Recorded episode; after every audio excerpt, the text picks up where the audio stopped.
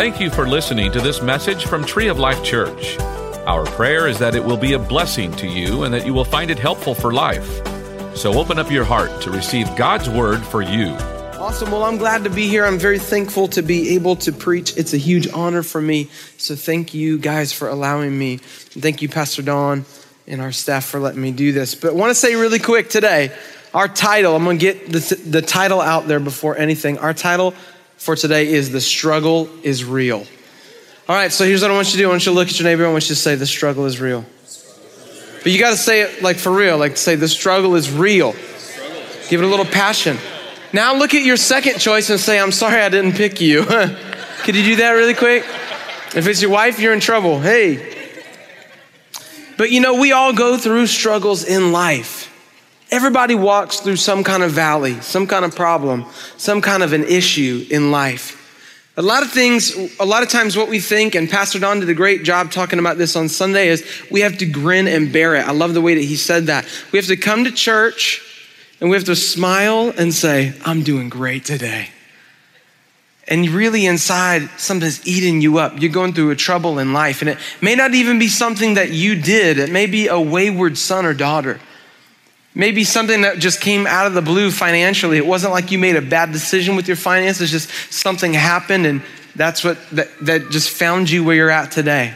Some kind of a storm, some kind of a trial in life. And everybody goes through a struggle in life. It's such a lie that we can't express our struggles and the things that we're going through. Church is supposed to be a community where people like you and me can come alongside each other and say, you know what? I've been there. I've struggled with that too. But here's what I know about God. He's good and he's faithful. My encouragement to you is, I'm gonna make a shameless plug and I don't care. If you are here today and you're like, I don't know anybody in church that I can share those struggles with. We got two great opportunities, life groups, and then you can serve somewhere. And I can let you know from firsthand experience that those people that you serve with and those people that you go to that life group with, they can be those people for you that will walk through life with you. So today we're gonna talk about the struggles that we all face and how we can take those to God and what he can do about that. When you give your struggle to the Lord, he promises to do certain things for you. But the key word is, you got to give your struggle to the Lord. So a great promise to hold on to is Psalm twenty-three. I'm going to read this really quick. Psalm twenty-three says in the New Living Translation, the Lord is my shepherd. I have all that I need. He lets me rest in green meadows. He leads me beside peaceful streams. He renews my strength. He guides me along right paths, bringing honor to his name. Even when I walk through the darkest valley, I will not be afraid. For you're close beside me. Your rod and your staff protect and comfort me. You prepare a feast for me in the presence of my enemies. You honor me by anointing my head with oil. My cup overflows with blessings. Surely your goodness and unfailing love will pursue me all the days of my life, and I'll live in the house of the Lord forever. I love that word pursue. Just makes me think of somebody chasing you. Now, some of you are really familiar with this scripture. Some of you might say, I've never heard this. Maybe I heard it at a funeral, whatever that may be. We were talking today. Some of you might say, I only heard it in a rap song one time or something like that. But some of you may have no clue what this scripture is. Some of you may be incredibly familiar with it. For me, when I was growing up, I was I was supposed to, I had to learn this passage of scripture. But here's what happened to me. I learned it in the New King James Version. It's just a different version of the Bible. And it says, the Lord is my shepherd, I shall not want. And my little brain was trying to figure out, like, I don't think we're supposed to not want God. So that can't be what this means. But my brain didn't see the comma. It didn't understand what it was talking about. So I was just thinking, is this supposed to mean like, I don't want God to be my shepherd? I don't really get it. And then my wife, we were talking about it today. She thought it meant, when she was a kid, she thought it meant you can't want anything is basically what you're saying, right? Like, I'm not allowed to want anything in life. Like, I want some hamburgers. Nope, you can't want that. It's not allowed. So all the confusion that ensues sometimes when we read scriptures. And I was thinking about when we read scriptures, there's two things, two dangers that can happen. Number one, we can become too familiar with scriptures. And number two, they can feel too distant. So maybe you're here in church and you've heard Psalm twenty-three your whole entire life, and you could stand up and proudly quote it verbatim. Oftentimes what happens is you're going to quote it in about five different translations mixed together, because over the years you just kind of mixed them all together. And you could quote it and you're just familiar with it and you forget about it. Maybe you're here today and you would say, I don't get this scripture. I'm new to this. I just came to the Lord, or I just came back to the Lord, and the the image, the poetic image of a shepherd and sheep and peaceful streams, and I just don't understand what this is all about. Here's something else I would challenge you with. A lot of us who feel familiar with these scriptures actually feel like they're too distant as well. I could have grown up knowing the scripture verbatim, but never knowing what it meant. A lot of times what we do as Christians, this is just a challenge to those of us who've been in church for maybe our whole lives or maybe a, a really long time. So many times we know a scripture verbatim, but we don't know how to apply it to us. We don't know how it really functions in our lives. I think what's really interesting about that is Jesus addressed that head on in Matthew nine thirteen. It says, He was a, basically, here's what happened. Matthew was a tax collector. Tax collectors were different in that day. They ripped people off like crazy. Um, that's just what they did. Some of you are like, that's what they do to me now. That's not what we're talking about. It's different. So they ripped people off. They would pocket it on the side. That's how they were ripping people off. It was just kind of like, hey, we do whatever we want. They also worked for the Roman government. And so if you were a Jewish person that worked for the Roman government to collect taxes for them and to rip people off, you got to imagine that your friends probably really didn't like you. So Matthew, the disciple, was a tax collector. Nobody liked him. And Jesus called him to be his disciple while he's sitting at the tax collector's booth, basically sitting in the middle of his sin. You and I have to understand that God called us in the middle of our sin as well. So the Pharisees were kind of like the religious people of the day, and they got angry about it. And I love what Jesus said. He was so blunt. It says, then he added to the Pharisees, now go and learn the meaning of this scripture. I want you to show mercy, not offer sacrifices. For I've come to call the, not those who think they are righteous, but those who know they are sinners. So Jesus said, why don't you go learn the meaning of the scripture that says, I want, to, I want you to show mercy and not offer sacrifices. How much do you want to bet that those Pharisees knew that scripture verbatim? Absolutely. They knew it by heart. But the thing was is that that scripture wasn't in their heart, because obviously they weren't producing the fruit of what that scripture said. So Jesus said, yeah, I know you can quote this scripture all day, but go reread it and learn something from it. I love how blunt he was. So don't ever think that you can't learn from a scripture that you know well. Just a piece of advice for those of us who've been in church a long time: don't skip something because it seems familiar or simple. God may want to teach you something different today. For those of you who are new to church and this whole thing, or maybe you've come back to the Lord, don't get overwhelmed when you read about a shepherd and a rod and a staff and oil on your head and you don't get it. Ask somebody to walk through it with you. Ask that person in your small group who's been at this a long time. Don't let it overwhelm you. Just ask somebody for help, because we've all been there. So many times God wants you to read it again and read it again so that he can get a new level of meaning into your heart.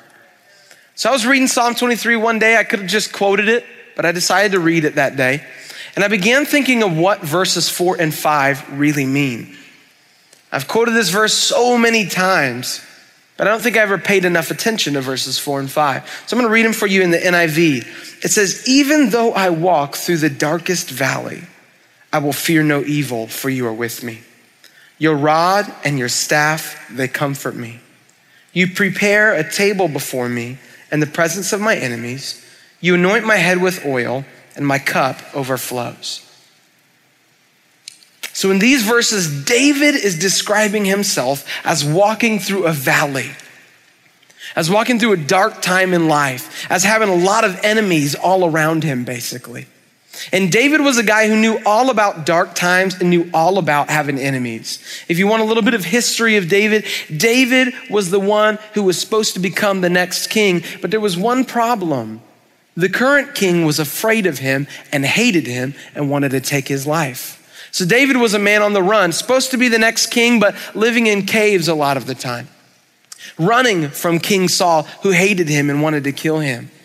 So David knew about hard times in life, and we don't know exactly when he wrote this, but he certainly understood what it was like to feel lonely, to feel forgotten, to feel mistreated, and to feel unloved at times by people who should have loved him and should have appreciated him.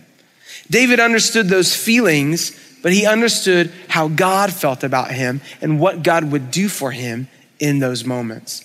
So today I want to share with you nine things that God will do for you in the midst of your struggle. If you have those the note papers right there, I would encourage you, write this stuff down.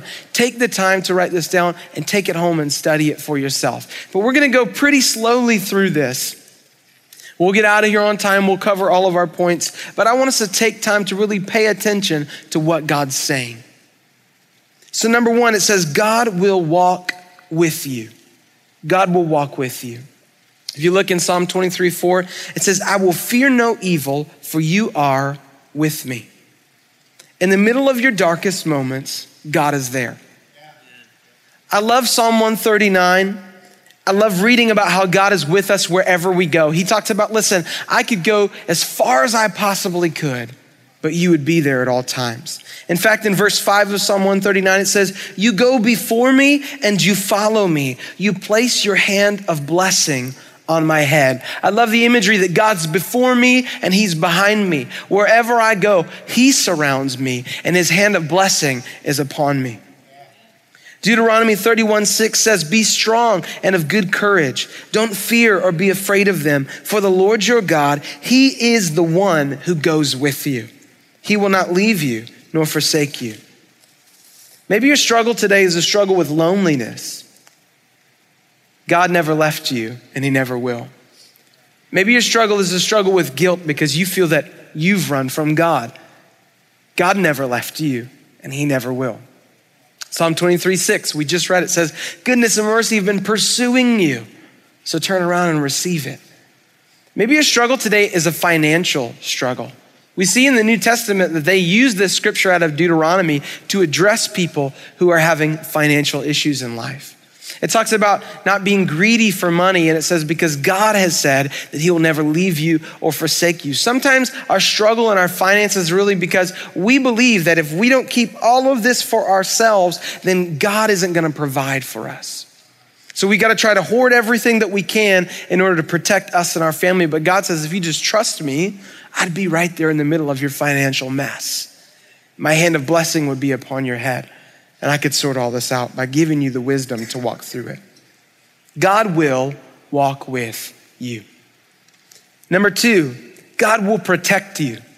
Everybody say protect.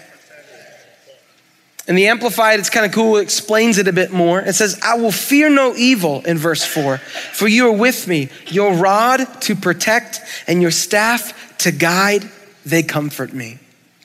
See, the shepherd would carry a rod and a staff, and a rod served the purpose of protecting the sheep. If something was a danger to the sheep, he could fight it off with that rod that he had in his hand. You think about the image that David knew so well. David had fought off a lion. He had fought off a bear when they tried to attack his sheep.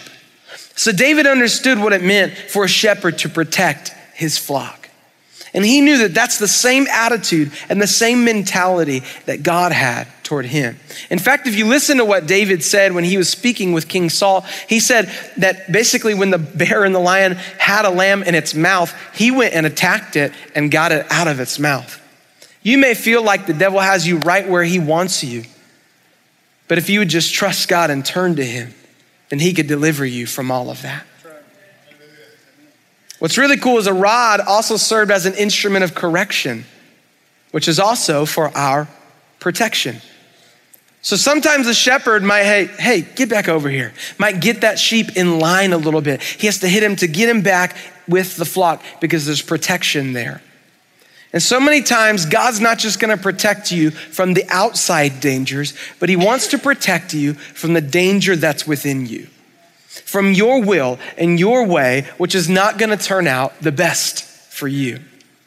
And sometimes we feel like when God is correcting us, we think, oh man, that's the devil. That can't be the Lord telling me to do that. But God's thinking, no, that's that's me telling you how to live your life appropriately and correctly. That's me protecting you from the danger that's within you. Number three is God will guide you. Again, we see that in Psalm twenty-three four, it says, your rod to protect and your staff to guide. They comfort me. A shepherd uses their tools and their skills to guide the sheep away from danger and into rest. What I think is so great right here is that David describes a dark valley. Some translations say the valley of the shadow of death. And you might be in a place tonight where you feel like, I can't see my way out of this valley. I can't see my way out of this mess that maybe I've created, or maybe somebody else has helped me get into, or whatever that may be. And you think, God, I don't know if there's a way for me to get out of this, but the shepherd says, I'll guide you out of the darkness. I'll lead you to that place of blessing and rest and refreshing if you just choose to trust me. No matter how dark of a valley you're in today, the shepherd knows the way out. And he's not frustrated with you for being in that valley. He just wants you to allow him to guide you out of that place. Number four, he will comfort you. To know that God's walking with you, fighting for you, and guiding your life is the ultimate peace. Listen, when you know that you're in the will of God, you know that you have his full blessing, his full protection, and his full provision on your life. You know that he's guiding you every step of the way, and all you have to do is trust. And here's what I love about trusting the Lord. If I trust God when he tells me to do something, the responsibility for it to work out is not on me. It's on him. I just have to do exactly what he said. It was his idea in the first place. And so I just have to trust him that he'll take the responsibility to make it happen. But so many times we want to try and do things our own way. So many times we want to try and make things happen in our own strength and what we know about the world. But the shepherd would say, hey, just rest. Just have a little bit of comfort right now and trust that I'll guide you out of this place. Philippians four, six, and seven says it like this. Don't worry about anything. Instead, pray about everything. Tell God what you need and thank him for all he's done. Then you'll experience God's peace, which exceeds anything we can understand. His peace will guard your hearts and minds as you live in Christ Jesus. You see that the shepherd protects and guides the sheep. And this scripture is saying that God's peace will guard your heart and your mind as you live in Christ Jesus. His presence is always with you because his spirit lives inside you. No matter where you go, you can't escape his presence. And you can find peace there. Number five is he will provide for you. Can I be honest? This is the part where I get really excited about this scripture. I think it's so fascinating what David says here. It says, you prepare a table before me. A table is a place where we not only eat, but we rest. God says in the middle of your struggle, I'm gonna provide you with the provision that you need. I'm gonna provide you with the rest that you need. This is not necessarily something that you can take too far, but it's really interesting that the table that he talks about that the Lord prepared for him, there was a table as well where they would place the bread of the presence or the showbread. The table talks to the presence of God in the tabernacle. And David understood what it meant to be in the presence of God. You gotta think, if somebody prepares a table for you, you can sit down and you can have a meal together. You can be in the presence of the Almighty God. At the table, there's a, there's a seat for you to rest and to be refreshed, and there's provision for you that you don't have to worry about how you're gonna get what you need in life. Maybe provision for you doesn't look like food like David referred to, and I don't think that's what he was just referring to. Maybe provision for you looks like a good friend in time of need. Maybe you feel like, I don't have any friends. Maybe provision looks like finances for you. Maybe provision looks like the right book for you to read and learn and grow from, or the right life group to join, the right place to serve. But God would say, in the middle of your time of need, I just need you to sit with me and I'm gonna provide everything that you need. Sit here in my presence. Get your strength here. Number six is he will publicly honor you. In the pre- I love what it says, you prepare a table before me in the presence of my enemies. We could stop there for just a second because I love the concept of that.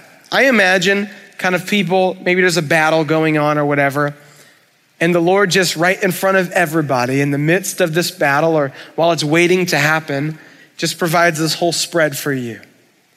And everybody knows that God is fighting for you and that God is with you. It says, you anoint my head with oil in verse five. When you would anoint somebody's head with oil, it was a symbol of honor for that person. It was a symbol of respect towards them. They would anoint priests' heads with oil. David was anointed with oil when he became king. It was a symbol of respect and honor. The Bible says in First Peter two nine, but you are a chosen generation, a royal priesthood, a holy nation, his own special people, that you may proclaim the praises of him who called you out of darkness and into his marvelous light.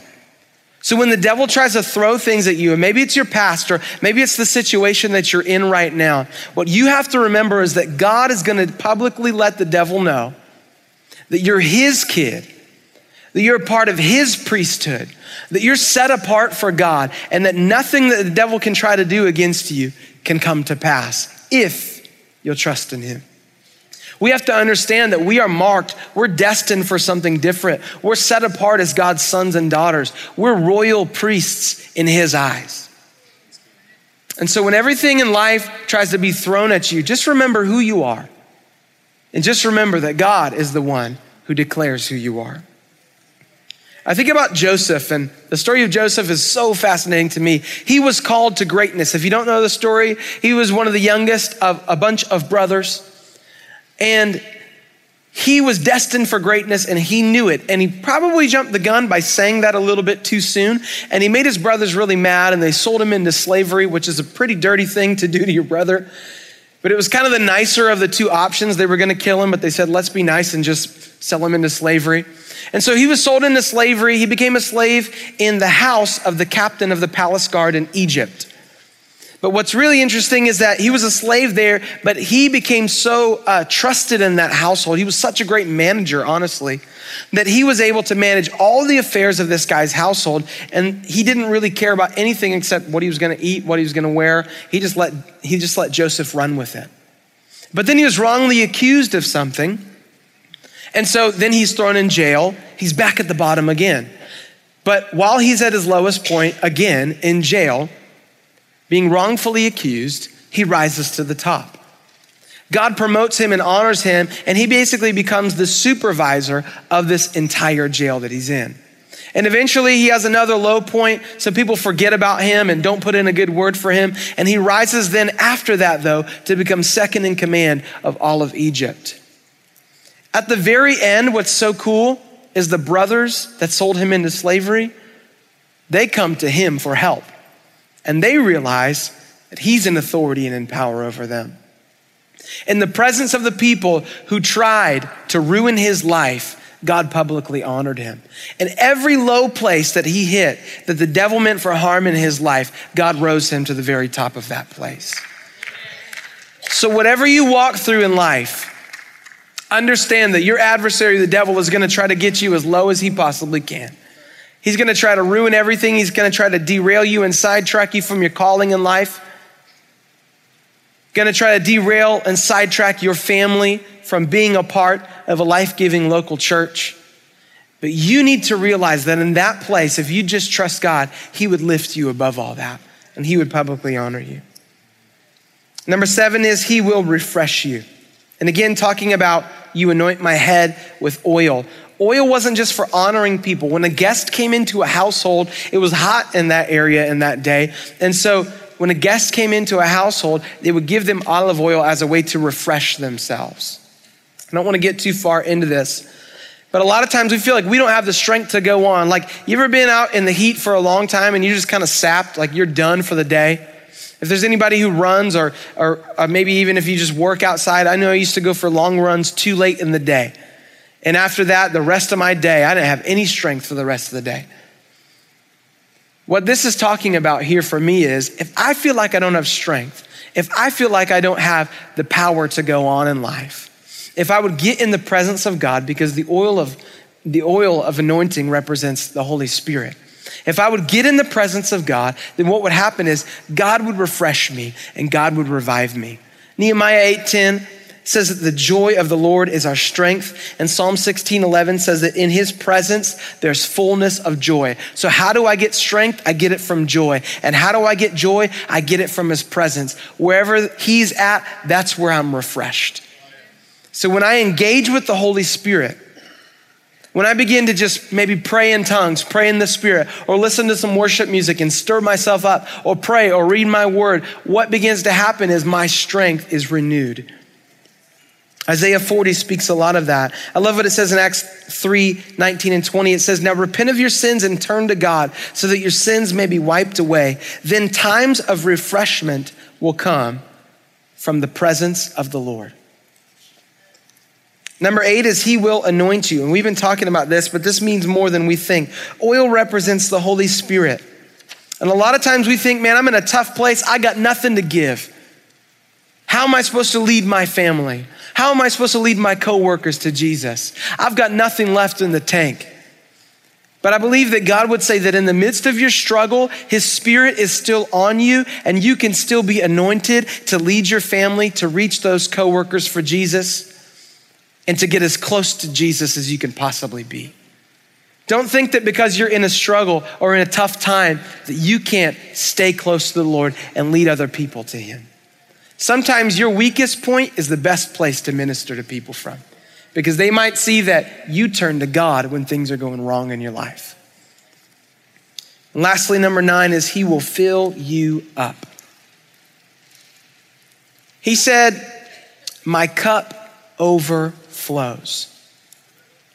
A lot of times we're so concerned with just kind of coming in and getting barely enough of Jesus to last for the week. But the psalmist took it as, no, you're going to fill me up and then I'm going to overflow. Psalm sixty-five eleven says, you crown the year with your goodness and your paths drip with abundance. God can cause your heart to be full of his peace, his love, his favor, and his wisdom. And that's an awesome thing. We want to walk through life full of God's peace and his love. We want to walk through life full of his security and his wisdom. But I think the greatest blessing comes when you realize that it overflows out of you, that what's inside of you is for you, but what's overflowing out of you is what's for the people around you. When you walk into your workplace and they know what you're going through, they know what's happening in your finances. Maybe it was a medical bill that you couldn't pay, or they know that, that you know that layoffs are coming and somebody's gonna get cut or whatever that may be. And you have a joy that radiates out of you. Sometimes that can be your very best witness to those people. God doesn't just wanna fill you up to halfway full so that you can get through the valley, so that you can get through the tough time in life. God doesn't even just want to fill you up all the way so that you can have all the joy and the wisdom and the peace and the favor and the blessing that you need. God wants you to overflow so that it can flow onto the people around you, so that people around you could start to ask you, hey, listen, you've got a peace about you that I can't explain, I don't understand, and I want to know where it came from. The overflow is the place that God wants to use to minister to the people around you. So that maybe bring a little bit more clarity on those verses to you today. I know there's a lot and we went quick, but can I encourage you? I love to read the verses that seem familiar. John three sixteen, everybody knows it, but the verse after it is the one that says, God didn't send his son to condemn the world, but to save the world. We skip over the familiar and we miss the treasure that's inside of it. So my encouragement to you this week is to take the time. What is that familiar verse for you? What is that thing that you've read a million times and you just kind of skim over these days? Take the time, and I dare you to do this. Sit down and say, Holy Spirit, what would you have me learn today from this verse? And just take your time. If it's the only two verses you get through that day, it's the only two verses you get through. But allow the Lord to minister to you, your situation, where you're at, and to teach you how to apply it to your life. Can we pray today? Father, we thank you for this day, and we love you. You are the good shepherd and you care for us. You take care of us. And through the darkest valleys of life, in the presence of our enemies, or in the middle of our greatest triumphs, you guide us, you shepherd us, you correct us, you protect us, you anoint us, you bless us, You put your favor on our lives and you provide for us. And we're thankful for that. That if we stay close to you, that you lead us and guide us through any storm that we may face in this life. And at the other side of the valley, we'll look back and we'll see all the faithfulness that you had for us. That in the presence of our enemies, in the presence of job situations and family situations, marital stress, sickness in our bodies, that we'll say, you know what? God's got it all taken care of. So I'm just gonna sit right here and I'm gonna watch the provision and the favor of the Lord. If you're here today and you need rest, you need peace, with nobody looking around, I'm gonna ask you to raise your hand. I wanna pray for that for you specifically right now. If you're thinking, man, I've been going through a storm, I've been going through a valley, I feel like everything has surrounded me, the devil's got me cornered, but I need some peace in my life. If that's you today, be bold, don't be afraid, nobody's looking. Just raise your hand. I just want to declare God's peace over you. We live in an anxious, worried world, but God says, slow down. There's rest for you in my presence. Father, I thank you for each and every person who raised their hand just now. We declare that your peace that passes all understanding will guard their hearts and their minds in Christ Jesus. And what that means is when those thoughts of anxiety and worry creep back into their minds, that you're the one guarding their heart and their mind in Christ Jesus. That you're the one that's defending them from those thoughts and saying, no, you're not allowed here in Jesus' name. As they seek to stay close to you, that you can take care of that. And I declare for every person who's walking in the middle of a valley, they feel like the enemy has surrounded them, the devil's just got them cornered, that you say, no, I've got provision, I've got protection, I've got favor, I've got blessing, and above all else, I've got the peace and the joy and the strength that come from my presence. And it's here for you right now if you just tap in. We hope that you enjoyed this message. You can find more messages and information about Tree of Life Church at tree of life church dot org. We'd like to invite you to come visit us at fifty-five thirteen I H thirty-five South in New Braunfels, Texas, or you can watch us on live stream. Thank you again for listening.